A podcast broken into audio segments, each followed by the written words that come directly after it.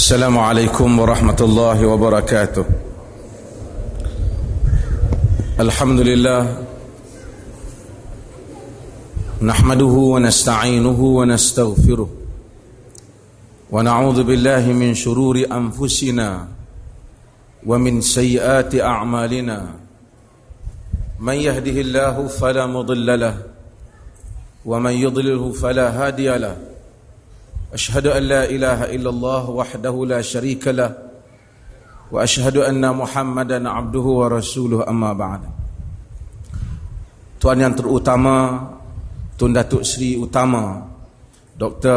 Haji Abdul Rahman bin Haji Abbas Yang di-Pertuan Negeri Pulau Pinang Yang berhormat Datuk Haji Muhammad Rashid bin Hasnun Timbalan Ketua Menteri Pulau Pinang yang berhormat Datuk Haji Abdul Malik bin Abdul Kasim Pengurusi Jatan Kuasa MK Hal Ehwal Negeri Perdagangan Negeri dan Hal Ehwal Pengguna Merangkap Ahli Majlis Mesyuarat Kerajaan Negeri Pulau Pinang Sahibus Samahah Datuk Dr. Haji Wan Salim bin Wan Muhammad Nur Mufti Kerajaan Negeri Pulau Pinang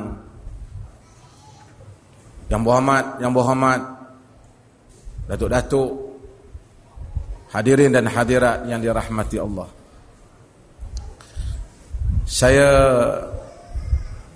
Tadi ada jawatan kuasa bisik Saya kata cerita sikit pasal Omar bin Abdul Aziz Walaupun saya masa awal tak ada teringat nak cerita pasal Umar bin Abdul Aziz. Tapi saya nak sebut sikit tentang Umar bin Abdul Aziz. Supaya kita dapat melihat individu Khalifah Umar bin Abdul Aziz ini pada dimensi yang luar daripada kebiasaan yang kita faham. Yang pertama, Umar bin Abdul Aziz yang diberi, namanya telah diberikan masjid ini sempena nama beliau. Tadi timbalan ketua menteri sebut beliau memerintah dalam tempoh yang sekejap sahaja. Tidak sampai pun tiga tahun dua tahun lebih. 717 Masihi sehingga 720 Masihi itu pun dua tahun beberapa bulan tak sampai satu term pilihan raya. Tetapi namanya telah disebut oleh sejarah lebih daripada seribu tahun, seribu seribu empat ratus tahun, seribu tiga ratus sembilan puluh, seribu tiga ratus tahun lebih. Nama beliau disebut di dalam sejarah. Dua tahun lebih pada zaman yang tidak ada Facebook. Yang mana orang boleh laporkan kegiatan dia. Zaman yang tidak ada media. Zaman yang tak ada liputan antara bangsa untuk tokoh-tokoh politik. Bagi membolehkan aktiviti politik mereka dilaporkan oleh media dan dilakukan exaggeration ataupun dilakukan dibesarkan apa yang mereka lakukan Dua tahun lebih beliau telah berjaya memahatkan namanya dalam persada politik dunia dan persada perubahan politik yang besar yang disebut di dalam sejarah bukan sejarah umat Islam sahaja tetapi ialah sejarah kemanusiaan. Sebelum saya nak sebut tentang Omar bin Abdul Aziz, kita jangan lupa tentang dua watak yang penting untuk Omar bin Abdul Aziz itu telah dinukirkan ataupun diukir namanya di dalam sejarah. Yang pertama ialah Raja bin Haywah. Raja bin Haywah ialah penasihat kepada khalifah sebelum Omar bin Abdul Aziz iaitu Sulaiman bin Abdul Malik. Dan Raja bin Haywah jugalah yang menjadi penasihat kepada Umar bin Abdul Aziz. Pasal ramai orang kadang-kadang lihat pada tokoh politik, mereka gagal melihat siapa di belakangnya. Ini bukan penasihat 20%. Ini penasihat yang telah memainkan sejarah mereka, sejarah yang penting dalam peradaban manusia. dari segi garis keturunan pasal Umar bin Abdul Aziz ini di bawah dinasti Umayyah Bani Umayyah dari segi ranking dia anak Abdul Aziz ranking dia ni dia sepatutnya bukan giliran dia lah kalau nak jadi khalifah dia memang telah jadi gubernur di Madinah ketika itu Ketika dia jadi gubernur bagus, tetapi bintangnya tidak secemerlang ketika beliau menjadi khalifah. Dirinya sendiri secara personality Omar Abdul Aziz itu sendiri berubah ketika beliau mengambil jawatan menjadi khalifah. Dia secara susu galur keturunannya bukan lagi giliran. Kalau dari segi rankingnya dia tak duduk dalam waiting list lagi lah. Adik-beradik Sulaiman bin Abdul Malik patut menjadi khalifah.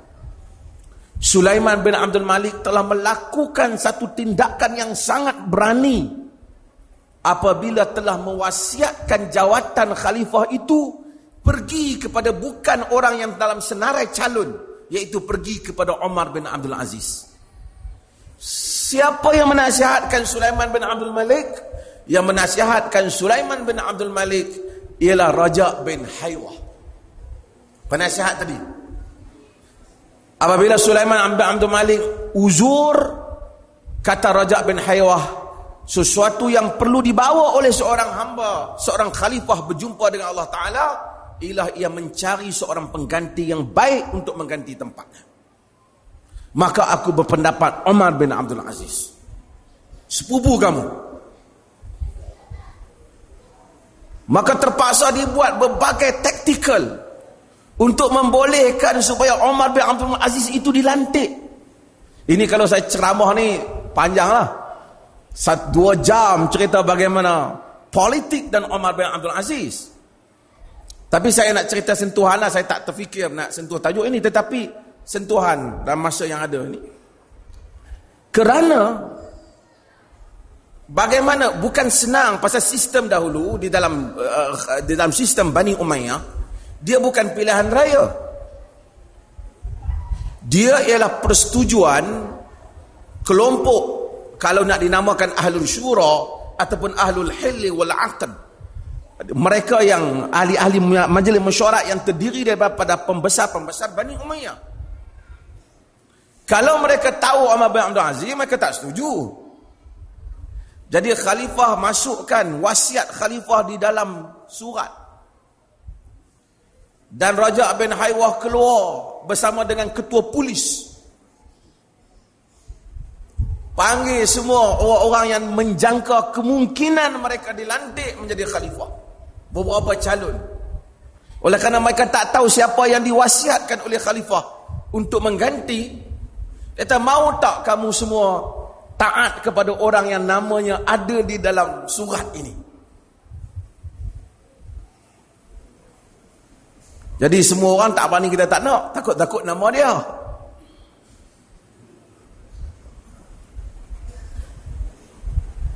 Akhirnya mereka bersetuju. Bila Khalifah telah wafat, surat itu dibaca. Maka aku baca surat ni. Orangnya ialah Omar bin Abdul Aziz. Omar bin Abdul Aziz pun terkejut. Dia bangun dalam keadaan yang lesu untuk pergi ambil memulakan ucapannya dan ahli sejarah melaporkan antara ucapan awalnya dia kata wahai kaum muslimin sesungguhnya jawatan ini adalah hak pemilihan bagi kamu sekalian kamu tentukanlah yang siapa yang kamu mau orang ramai menjawab wahai Umar kami mau kamu jadi khalifah Maka dia menjadi khalifah dengan berbagai-bagai versi riwayatnya. Dia menjadi khalifah. Dan siapakah siapakah yang menjadikan Umar bin Abdul Aziz itu begitu bersemangat untuk melakukan reform? Anaknya Abdul Malik bin Umar bin Abdul Aziz. Dia ada anak dia. Selepas dia uruskan jenazah Sulaiman bin Abdul Malik, dia dah dilantik jadi khalifah, dia letih. Masa tu kenderaan khalifah datang, semua dia kata semua balik, aku boleh sendiri. Anak dia kata, wahai ayahku, apa yang kau tunggu? Ya abati, wahai ayahku, apa yang kau tunggu? Dia kata, aku letih wahai anakku. Adakah kau dapat membiarkan manusia menunggu engkau, orang-orang miskin yang kesusahan, orang-orang yang memerlukan engkau tanggungjawab al-amru bil ma'rufan. Anak dia nak ingatkan dia sehingga dia bangkit. Dan dia buat reform. Antara reform yang pertama dia buat ialah dia bangga isteri dia. Fatimah binti Abdul Malik. Kita kena tahu. Fatimah binti Abdul Malik. Dia adalah isteri perempuan yang paling high class sekali. Ini siapa yang jadi isteri menteri ni? Pertama, abang dia, bapa dia Abdul Malik bin Marwan, bapa dia khalifah. Kalau nak kira memang ini golongan elit, elit, super elit. Abang dia pun khalifah. Suami dia pun khalifah. Bapa dia dulu khalifah, kemudian abang dia jadi khalifah, kemudian dia kahwin dengan Umar bin Abdul Aziz, suami dia khalifah. Antara yang Umar bin Abdul Aziz suruh buat, kembalikan pemberian-pemberian khalifah sebelum ini ke Baitul Mal. Dia minta daripada isteri dia. Apabila orang tunggu nak jumpa, biasa ini kita kena tahu, kita bila nak baca sejarah, ini dia ada dia ada metodologi. Bagaimana nak mengkaji sejarah. Kita tak boleh baca sejarah, kita fikir di rumah kita. Bila kita nak baca sejarah, kita kena bayangkan realiti pada zaman tersebut. Realitinya sebab itu bila siapa yang tulis thesis di university dia akan tahu bagaimana disiplin membaca sejarah kerana realiti yang berbeza latar itu menentukan segala pergerakan tokoh. Tindakan mereka. Jadi Umar bin Abdul Aziz zaman itu bila dia nak buat perubahan orang bila dia jadi khalifah orang semua tunggu. Negara ketika itu bukan besar Malaysia. Negara ketika itu dunia Islam sudah menguasai hampir separuh dunia ni. Kerajaan Islam begitu besar, empire Islam itu begitu besar. Artinya kalau dia tawaf, zaman tak ada kapal terbang, tak ada apa, dia tawaf tak akan habis pun Wilayah orang Islam tu. Luasnya wilayahnya untuk dia takbir. Bukan ada dia boleh telefon gubernur di Madinah boleh tak semua kena surat. Surat nak sampai kepada gubernur seorang lagi ambil masa begitu lama. Tambah kalau nak sampai ke Afrika, tambah kalau sampai nak sampai ke sempadan ke ke ke uh, apa nama sempadan-sempadan Rusia. Ini semua jauh. Sedangkan ia empire orang Islam. Umur Umar Abdul Aziz punya pemerintahan 2 tahun lebih saja. Bila dia jadi khalifah, ramai orang nak jumpa dia. Dan antara perkara awal yang dilaporkan Umar bin Abdul Aziz apabila jadi khalifah, dia menangis mengenangkan beban kerja yang akan dia akan timpa kepadanya. Dia sentiasa menyatakan, aku sentiasa bimbang Tuhan bertanya aku tentang janda, orang-orang miskin, orang-orang yang kelaparan, tentera yang berada di sempadan. Maka saya nak rengkakan dua tahun setengah dia berjaya melakukan reform. Di dalam hadis Nabi sallallahu alaihi wasallam Nabi sebut Nabi kata inna Allah yab'atsu li hadhihi al-ummah ala ra'si kulli mi'ati sana man yujaddidu laha dinaha Allah hantar dalam hadis yang diriwayatkan oleh Abu Daud Allah hantar bagi setiap seratus tahun kepada umat ini orang yang akan melakukan reform di dalam agama. Orang yang akan melakukan pembaharuan dalam agama setiap seratus tahun. Kata kata Imam Ahmad bin Hanbal, aku semak seratus tahun yang pertama, aku dapati ia adalah Omar bin Abdul Aziz. Artinya kalau dia nak buat perubahan zaman tu dua tahun dia boleh buat. Dalam zaman tak ada internet. Artinya zaman sekarang kalau perubahan seseorang tu nak buat dalam setahun orang akan nampak perubahan tu akan berlaku. Sebab itu ada istilah dalam agama ini. Kita buka puasa apa ni? Oh ada lagi masa ni? Boleh lagi ya? Ha? ha. Sebab itu ada satu istilah sebelum saya pergi next saya nak cakap tentang ni. Ada istilah dalam agama ini yang tak ada dalam perbicaraan agama lain. Perkataan itu selalu kita sebut. Bulan puasa ni lagi kerap kita sebut. Perkataan itu ialah perkataan barakah atau orang kita kata berkat berkat Nabi kata inna fis sahuri barakah sesungguhnya pada sahur itu ada keberkatan berkat bukan maksud kita kerja dapat 20 ringgit bubuh dalam poket seluk bubuh belah poket belah pagi 20 ringgit seluk belah petang jadi 40 ringgit bukan yang tu dalam ekonomi apa pun 2 campur 2 4 3 campur 3 6 dia tak kata kerana Islam tiga campur tiga jadi enam setengah. Tak. Enam juga.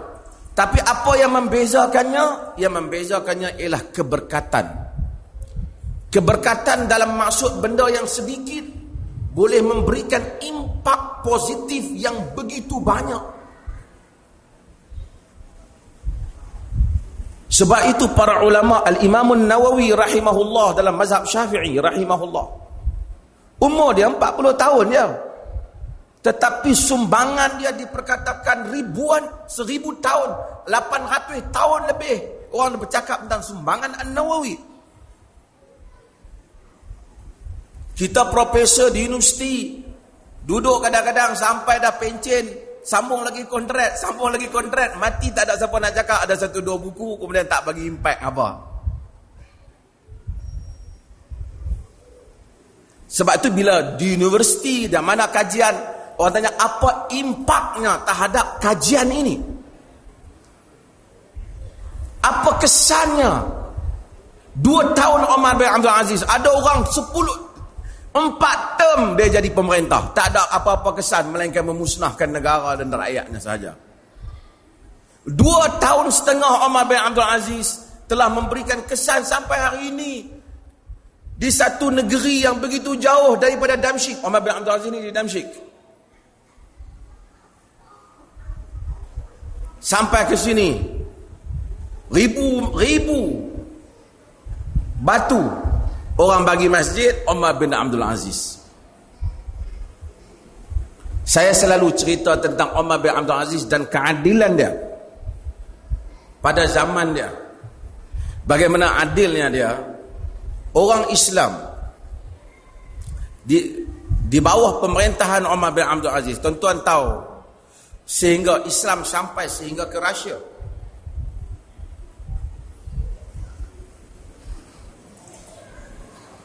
wilayah-wilayah Islam kadang-kadang bertelaga hantar surat pada Umar bin Abdul Aziz Umar bin Abdul Aziz jawab satu baris ya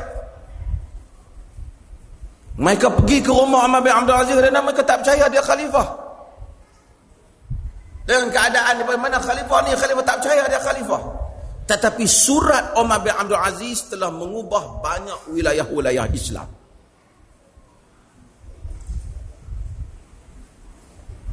Ini soal keberkatan dan kita sebab itu kita makan sahur, kita minta berkat. Dan kita minta keturunan kita berkat. Kita minta umur kita berkat. Kita minta hasil kerja kita berkat. Berkat adalah benda yang paling penting. Tabarakalladzi nazzala al-furqan ala 'abdihi. Maha suci Tuhan yang menurunkan al-furqan. Tabarak yakni maha berkat Tuhan. Sebab itu kita baca tabarakalladzi biyadihil mulk. Maha berkat Tuhan yang pada tangannya ada kerajaan. Maka apa yang kita kena cari jadi peng, uh, mulalah jadi, jadi daripada mufti ke besar jadi menteri ke perdana menteri ke siapa saja dia kena cari keberkatan hasil kerja dia anak kita diberkati negeri kita diberkati. Perkara yang kedua ialah dalam soal politik.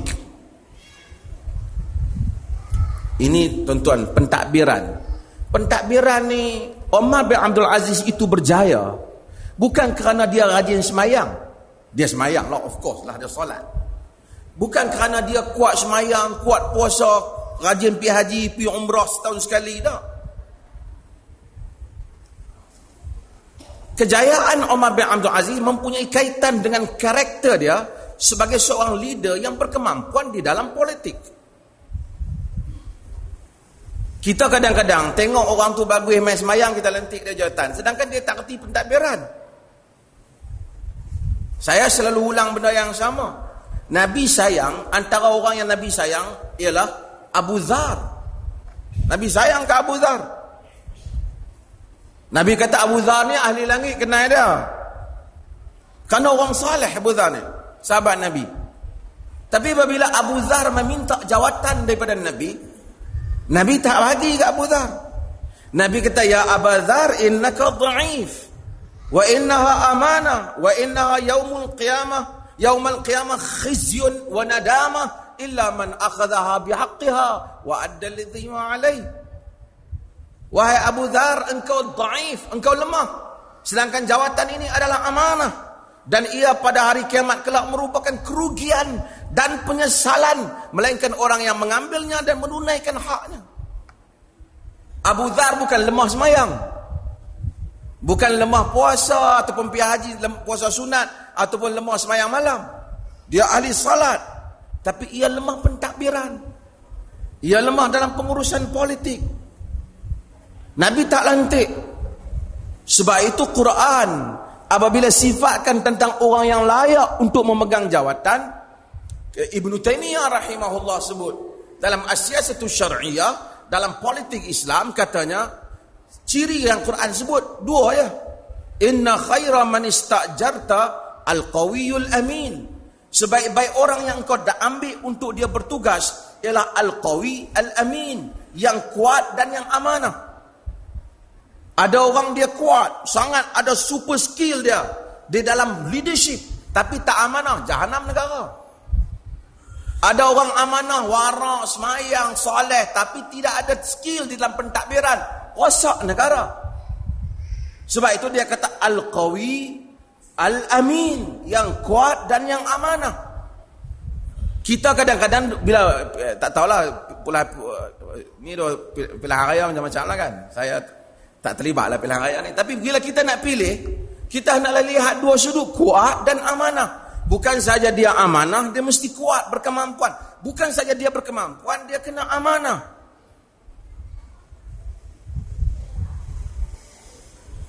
Dan ini yang berlaku. Di dalam, apabila Nabi memilih orang-orang yang dia lantik. Nabi kata, An-nasu ka ma'adin. Ka ma'adin zahabi wal fiddah khiyaruhum fil jahiliyah khiyaruhum fil islam idza faqahu. Manusia itu seperti barang galian kata nabi. Barang galian emas dan perak. Yang terpilih semasa jahiliyah terpilih juga semasa Islam dengan syarat dia faham. Maksudnya masa kalau dia jahiliyah dulu terpilih masuk Islam pun terpilih emas tu duduk dalam lumpur orang cari kalau duduk di kedai lagi orang cari. Itu maksudnya juga kepimpinan. Karena bukan semua orang dia mampu dalam kepimpinan ini. Bukan semua orang dapat jadi Umar bin Abdul Aziz. Bukan semua orang dapat jadi Umar bin Khattab. Bukan semua orang dapat. Mungkin ada orang dapat jadi Abu Zar tapi dia jangan cuba jadi Umar bin Abdul Aziz.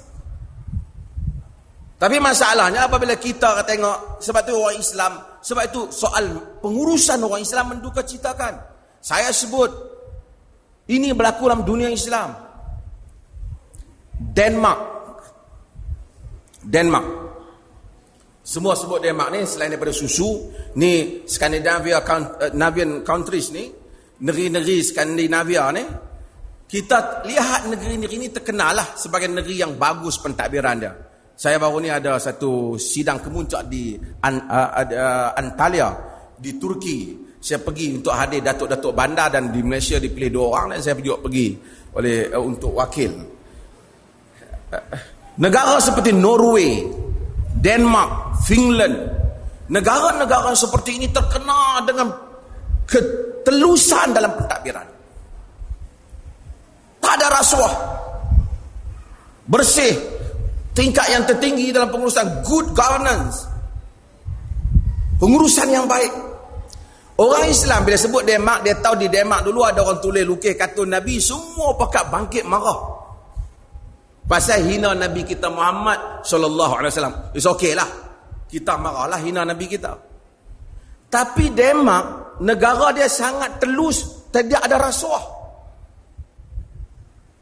Dia amalkan yang Nabi kata tu, jangan rasuah. Pentadbiran yang baik, dia amalkan. Kita hak marah kat dia ni, negara orang Islam, semua ranking yang teruk dalam rasuah. Sebab kita hanya bercakap soal amanah, kita tidak bercakap soal kuah. Soal pengurusan orang Islam. Ramai orang bercakap pasal nak bina negara Islam. Saya bukanlah nak timbulkan kontroversi dalam hal itu. Tapi nak bina negara Islam satu jangka yang masa yang panjang berbagai-bagai. Tapi orang Islam gagal bukan saja untuk membina negara, menguruskan masjidnya sendiri. Berapa banyak masjid orang Islam tebuk tabung dia sendiri. Masjid kita kotor kadang-kadang. Di sini mungkin tak ke sebahagian. Kita tapi kotor. Malu dibandingkan gereja. Kita tak tahu bagaimana kita hanya ingat semayang dua rakaat pahala. Berzina berdosa. Kita tak tahu pasal buang sampah dalam apa cemarkan alam dosa. Tak bersihkan balik bila kita cuci tandas pun berdosa. Kita tak tahu. Hatta tandas masjid. Tapi bila kita belajar bab taharah, ambil banyak sangat yang batalnya. Teruk sangatlah taharah kita. Air tu tak boleh guna, air ni tak boleh guna. Bahas bab air saja dua bulan tak habis. Tapi kita gagal untuk menguruskan masjid kita sendiri. Menguruskan kebersihan negeri orang Islam sendiri. Pergi ke Indonesia. Pergi ke Pakistan, negeri-negeri besar orang Islam. Dan pergilah ke London sekalipun kawasan yang orang Islam duduk. Kotor dan tidak bersih.